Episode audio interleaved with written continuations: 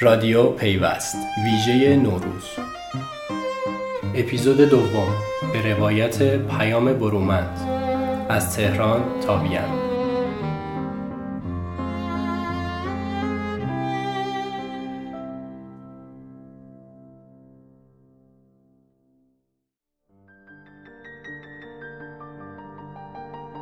آشنایی من با ماهنامه پیوست به خیلی قبلتر از این 55 شماره برمیگرده. اون زمان که من در جستجوی کار طرحهام رو زدم زیر بغلم و رفتم دفتر هفته نامه از بود هیچ وقت فکر نمی کردم که این آشنایی قرار مسیر زندگی من رو عوض بکنه و من بشم کاریکاتوریست مطبوعاتی. البته قبل از اون برای مجله ها و روزنامه های دیگه ای کار تصویرسازی انجام داده بودم. ولی کارتون و کاریکاتور اون هم به صورت مرتب و هر هفته نه. داستان به ده سال قبل برمیگرده. دمدمای نوروز بود.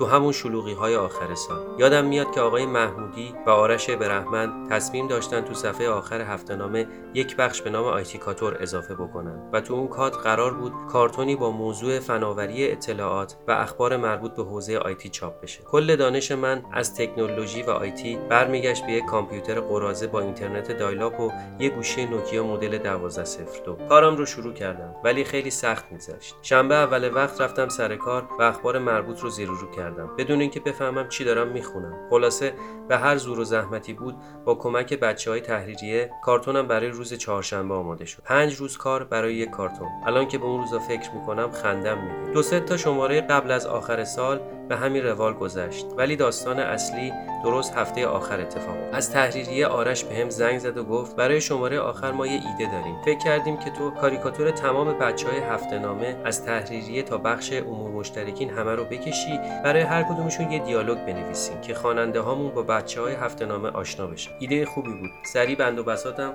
از تخت شاسی و مداد و خودکار و پاکن رو چپوندم تو کیفم که برم سمت دفتر هفته نامه دم در که داشتم کفش هامو میپوشیدم مادرم صدام زد که داری میای یک کیلو سیب زمینی بخر. اتفاقا سیب زمینی ها رو تو مسیر رفت خریدم که تو وقتم صرفه جویی هم کرده باشم. من کیسه سیب زمینی به دست هلوهوش ده صبح وارد دفتر هفته نامه شدم و فردا صبح حدود ساعت 11 12 اومدم بیرون. اون شب کابوسی بود برای من تازه کار. مجبور شده بودم سی چل نفر آدم رو کارتونی تصویر بکنم. تو اون شرایط چند بار خواستم بزنم زیر همه چی. بگم ولم کنید بابا. من باید برم خونه. خسته شدم. الان ساعت سه صبحه ولی چاره ای باید خودم رو اثبات می‌کردم. اون روز تو زندگی من نقطه عطفی بود. باعث شد هنوز نرسیده پیچ و هم سفت بشه. خلاصه که تو کار مطبوعات جایی برای قر زدن وجود نداره از اون روزها ده سال گذشته و تو این ده سال روزی نبوده که ارتباطم چه کاری و غیر کاری با آرش و مهرک و میسم و آقای محمودی قطع شده باشه. من تو خیلی جاها کار کردم ولی خونه اول من پیش همین بچه هاست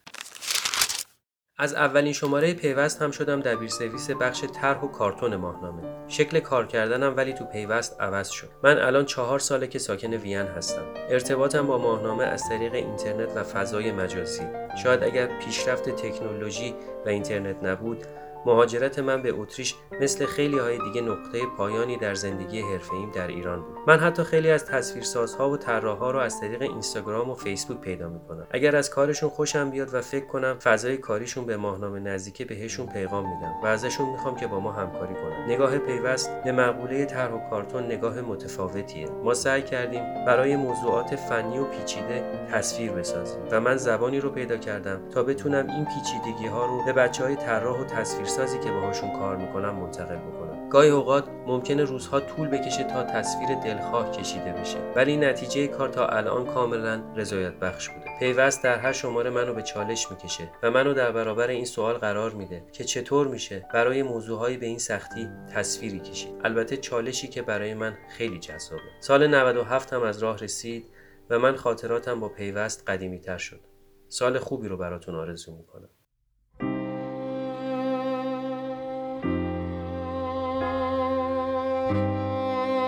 نوروز مبارک.